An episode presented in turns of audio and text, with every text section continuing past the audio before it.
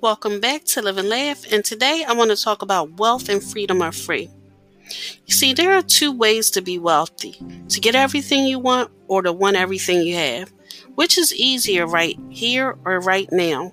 The same goes for freedom. If you chafe and fight and struggle for more, you will never be free.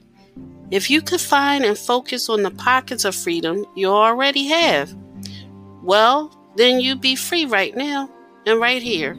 Thank you for listening. If you know anyone that could benefit from this, please go ahead and share it.